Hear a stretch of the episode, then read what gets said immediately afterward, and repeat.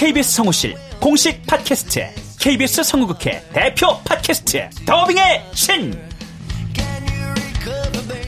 우리 할아버지께서 늘 이렇게 말씀하셨지. 그 외화의 뒤에서 자신의 영혼의 목소리를 내기 위해서 애썼던 성우들이 그렇게 많이 있었다는 것. 멀더 어디에요? 당신과 헤어진 그 근처에요. 내가 내 목소리를 계속 듣는다는 거는 내 영혼과 계속 마주한다는 거거든요. 루시의 미래는 누구도 멋대로 정하지 못해! 루시 컷! 그들보다 경쟁력 있는 샘플을 돌리고 좀 더 멋진 연기를 하기 위해 또 샘플을 돌리고 또 일을 좀 더 더하기 위해 샘플을 돌리고 최강의 더빙의 신들이 모였다. 그들이 말하는 더빙의 모든 것. 더빙 스타 소환 프로젝트. 더빙의 신. 팟빵 앤 아이튠즈 정치 가능.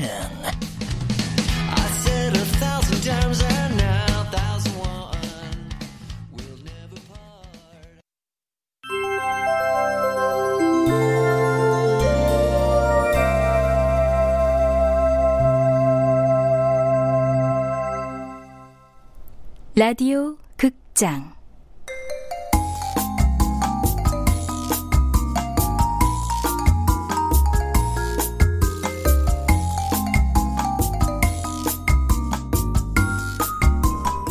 이웃집 두 남자가 수상하다.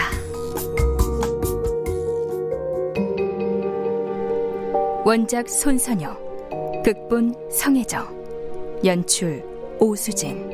열여섯 번째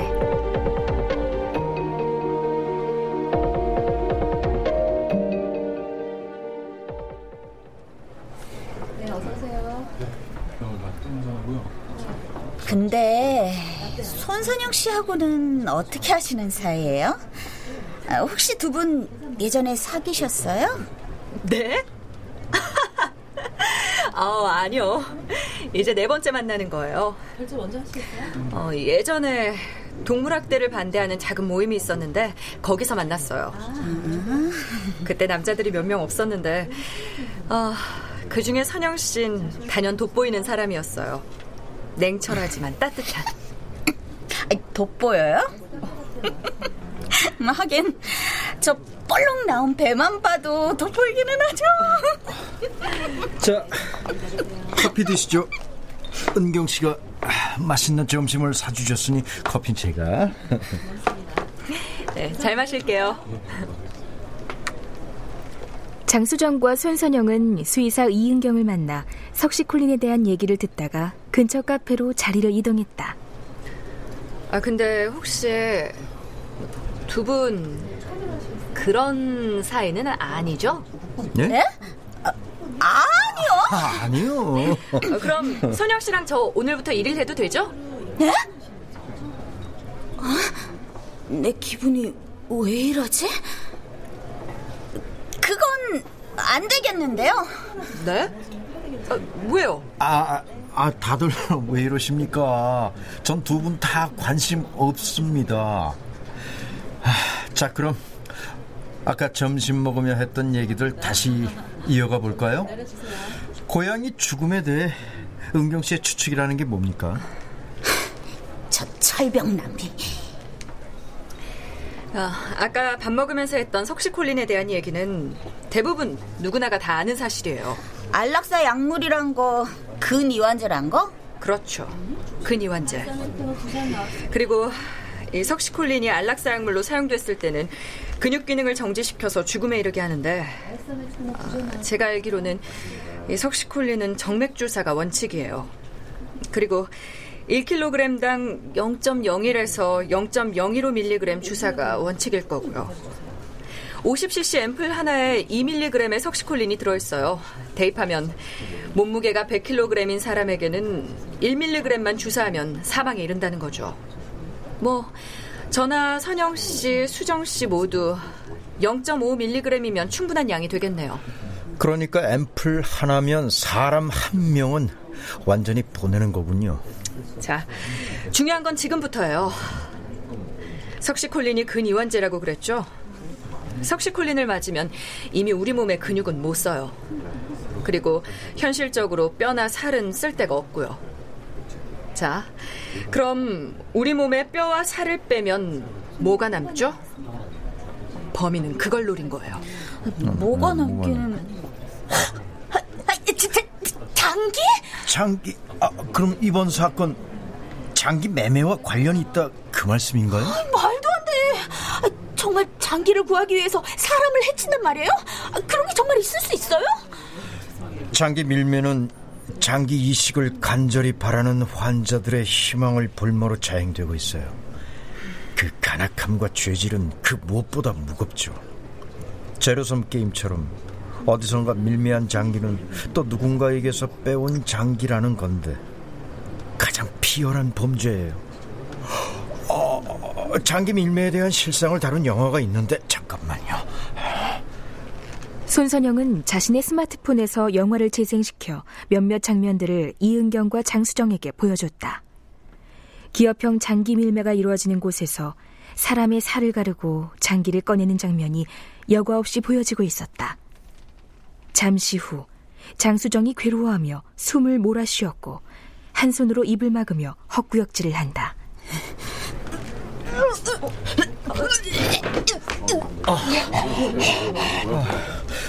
수정 씨, 아, 입으로 숨을 크게 쉬어봐요. 자. 옳지. 자, 그리고 내뱉고. 후. 옳지. 다시 한 번.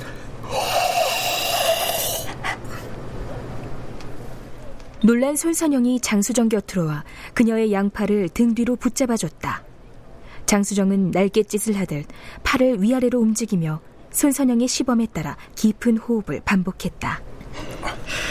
좀 어때요? 도저히 안 되겠어. 수정 씨.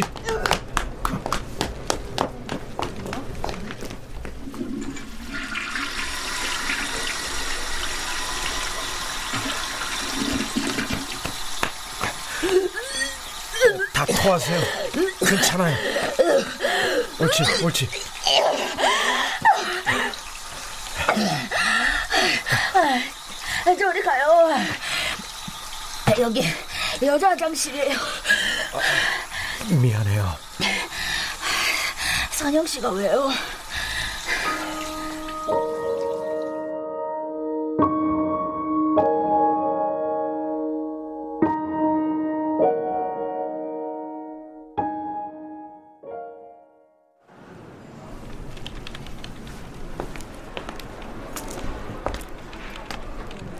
나간호사님. 네, 박성우 씨. 장지에서 지금 오시는 길이에요? 아버님 장례식은 잘 끝내셨어요? 네, 덕분에요. 저기, 그동안 경황이 없어서 자세한 걸 여쭤보지 못했어요. 무슨... 그날이요. 아버지가 돌아가시기 전에 의식이 돌아오셨을 때요. 그때 상황이 궁금해서요. 네, 그날... 병실에 나간호사님만 계셨던 건가요? 네? 그, 그렇죠. 그 병실 담당이 저니까. 아버지가 어떻게 눈을 뜨셨나요? 그때 나간호사님은 뭐라고 계셨어요? 아마 차트에 기록을 하고 있었을 거예요. 뭔가 움직임이 느껴져서 고개를 들어보니까 아버님이 눈을 뜨고 말씀을 하셨어요. 뭐라고요? 아들 좀 불러줘요. 내 아들. 이렇게요. 저도 그때 얼마나 놀랐는지 모르지만 아버님 그 말씀에 곧바로 뛰어나가서 박성우 씨 불러온 거예요. 네. 그런데 이상하지 않습니까? 네? 뭐가요? 의식도 없이 오히려 편안하게 주무시는 것처럼 살아계시던 분이 어떻게 갑자기 의식이 돌아왔을까요? 물론 사람이 죽기 직전엔 잠깐 기운이 돌아온다는 말도 들었지만 아버지는 의식도 없던 분이셨어요. 그렇게 의식이 깨어나는 데는 어떤 결정적인 요인이 있어야 하지 않았을까요? 말씀드렸잖아요. 약물이나 외부 자극으로 의식이 돌아올 수 있어요. 그날도 휴물린을 주사해드렸고. 그건 늘 있어 왔던 거잖아요. 다른 날에도 반응이 없었던 건데 그날만 자극을 받았을 리가 있을까요? 글쎄요. 혹시 산소 호흡기를 뗀다면요? 네? 왜 종종 그런 일들이 있더라고요. 뇌사자의 인공호흡기를 뗐더니 자가호흡을 한 사례도 있었고 산소호흡기를 뗀 환자가 의식이 돌아오기도 했더라고요. 네, 뭐 그렇죠. 그런데 박성우 씨 말씀은 그러니까 혹시라도 누군가 아버지의 산소호흡기를 제거한 건 아닌가 그런 생각이 들어서요. 그럴 리가요. 거긴 그 시간엔 저 말고 그러니까요. 네?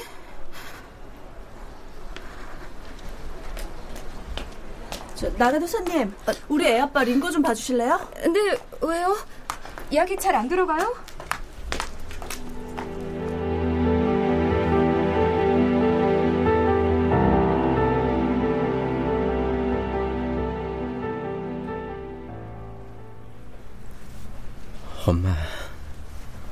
엄마, 눈 좀 떠봐요.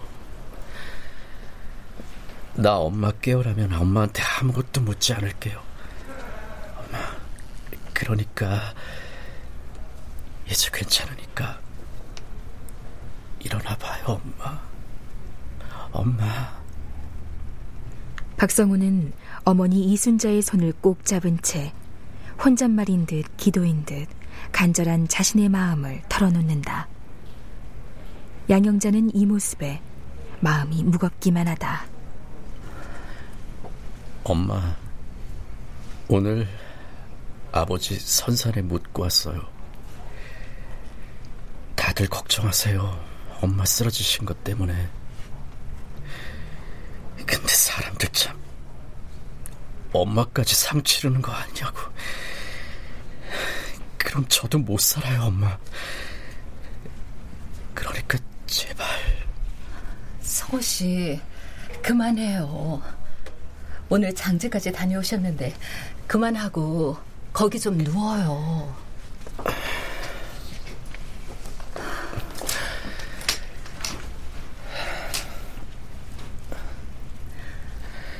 저 벌 받은 건가요? 네?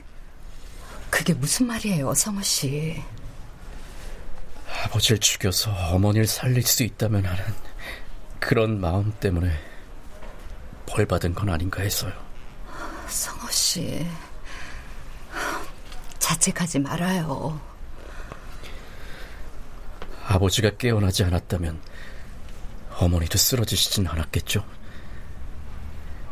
만약 아버지가 깨어난 게 누구 때문이라면 전 그 사람을 용서할 수 없을 것 같아요.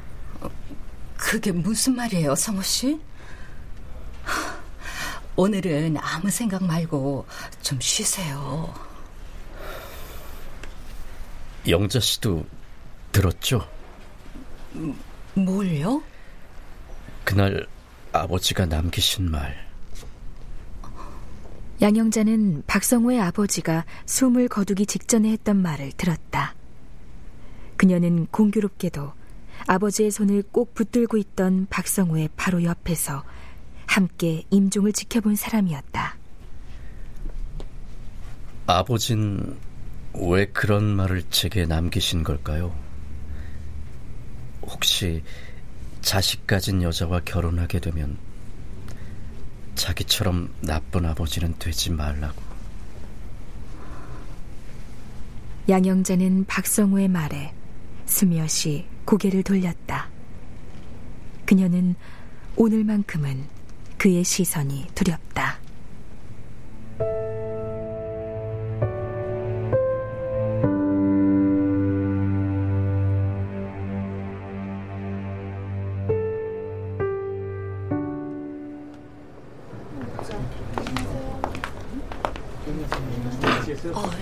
괜찮아요, 수정 씨? 난 비위가 그렇게 약한 줄 몰랐네. 죄송해요. 계속하시죠. 우리 어디까지 했었죠? 어, 저 아직 말씀드리지 못한 걸 요약해 볼게요. 일단 고양이 죽음에서 보면 이렇게 통조림 햄 같은 가공육으로 고양이를 죽이려면 상당히 많은 양의 석시콜린이 필요했을 거예요. 어, 제가 아까 말씀드렸다시피 석시콜린은 정량 투여가 권장되는 정맥 주사액이죠. 그럼 정맥 주사로서가 아니라 음식과 함께 먹는 건 약물 효과가 없다는 건가요? 아니요. 그렇지가 않아요. 석시콜린뿐만 아니라 여러 약물들이 정맥 주사를 놓든 피하에 주사를 하든 동일한 약효를 나타내는 것들이 대부분이에요. 다만 이 투여 방법에 따라 전파 속도에 차이가 있겠죠. 범인은 이 점을 확실하게 알아내기 위해 고양이를 대상으로 세 차례의 실험을 해본 것이 아닌가 싶어요. 그렇다면 범인은 어떤 사실들을 알아냈을까요? 앰플 하나가 200kg의 동물을 죽이는 치사량이기 때문에 이 앰플 하나를 가공육에 주사했다면 약효는 곧바로 나타났다는 점이죠. 길고양이들이 보통 10kg 정도니까요. 아, 그리고 중요한 건 이 효과가 발생하는 시간이 짧게는 1분에서 길게는 10분 정도란 점일 거예요. 그렇게나 빨리요? 네. 뭐 사람의 경우는 이보다야 길다고 봐야겠지만 짧은 시간임에는 틀림없죠. 잠깐. 만약 은경 씨의 추측대로 장기를 목적으로 한 범행이라면 발견해서 병원 후송까지 걸리는 시간을 감안하지 않을 수 없겠군요. 네. 특히 근육으로 이루어진 장기인 이 심장의 경우는 좀 더 빨리 후송돼야 이식이 가능합니다. 가만. 아, 그렇다면 짧은 시간 내에 병원까지만 도착해 준다면 이식이 가능할 수 있는 곳. 그러고 보니 고양이 살해는 모두 방일동에서 일어났다는 건 맞아요. 방일동에서 가까운 장기 이식 센터가 있을 거예요. 그걸 알아봐야겠어요.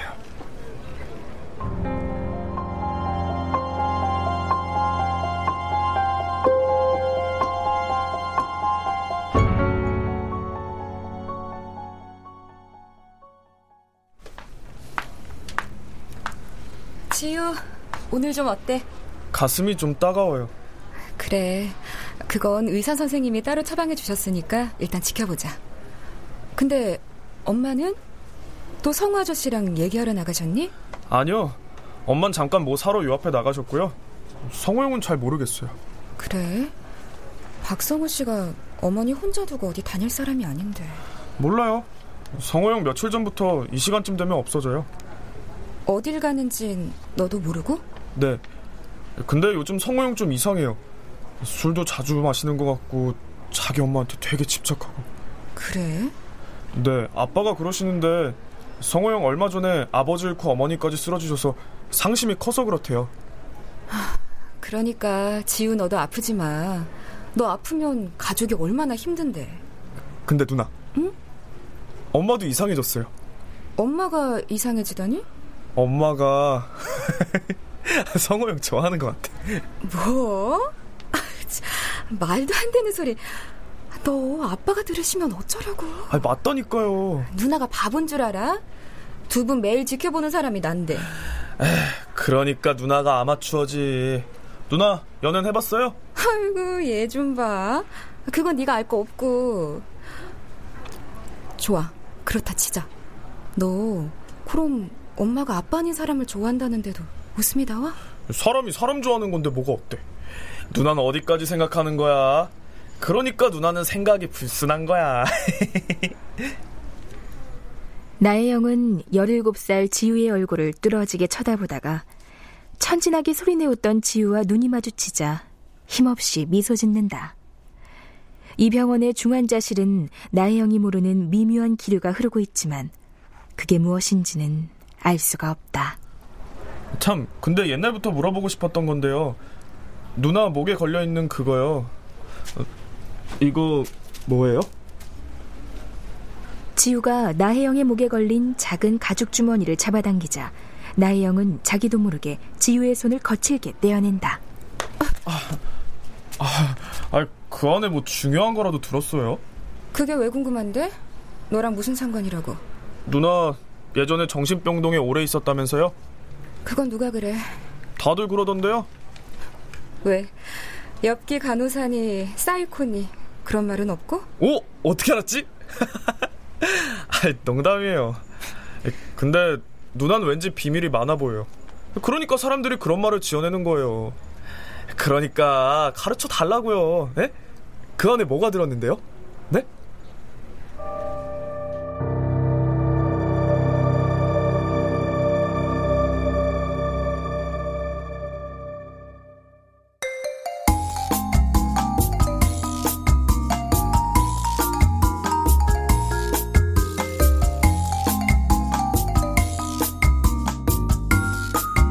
라디오 극장 이웃집 두 남자가 수상하다.